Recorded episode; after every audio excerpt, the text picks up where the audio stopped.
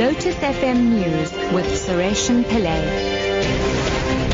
Two o'clock, good afternoon. Johannesburg Metro Police have launched a manhunt in Mayfair for two suspects involved in a shootout with police in Langlaagte. One suspect has been shot and wounded after Metro Police tried to stop the suspect's vehicle in Church Street.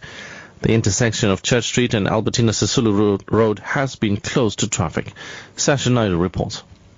JMPD and SAPS officers are out in their numbers searching for two suspects in Mayfair after they escaped the scene of a shootout with two Metro Police officers in Langlaagte. It is believed that the officers attempted to stop five suspects traveling in a white Nissan Navara when they opened fire on the officers. A shootout then ensued. The suspect's vehicle then crashed into an oncoming vehicle. One suspect was shot and wounded and two others have been arrested. A large police contingent is still Former SABC board chairperson Ben Ngubane has been appointed new Eskom chairperson. That's according to Public Enterprises Minister Lynne Brown in a statement released. Brian Molefe has been appointed CEO on a permanent basis. Mercedes Besent reports.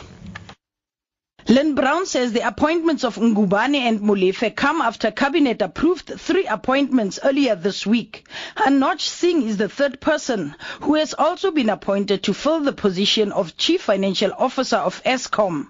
Minister Lynne Brown has welcomed the appointments, saying it's part of ongoing interventions to stabilize the power utility.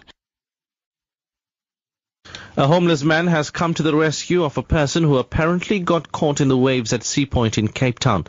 National Sea Rescue Institute spokesperson Craig Lambinon says Tembinkosi Khotso spotted a fully dressed man in distress in the water.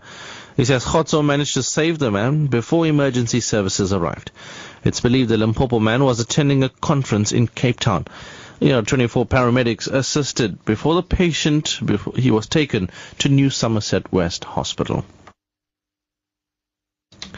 And finally, state veterinarians and animal health technicians will administer free rabies vaccinations to pets in Kagiso on the West Rand on Rabies Day on Monday. The vaccinations will take place at the Kagiso Library. Roletta Labello is from the Gauteng Department of Agriculture. We encourage pet owners to come and bring their pets for a free rabies vaccination. Rabies knows no boundaries and affects everyone where outbreaks happen. We encourage everyone to protect their neighborhood by taking rabies seriously and taking charge of the health of pets and that of humans. Rabies is contagious.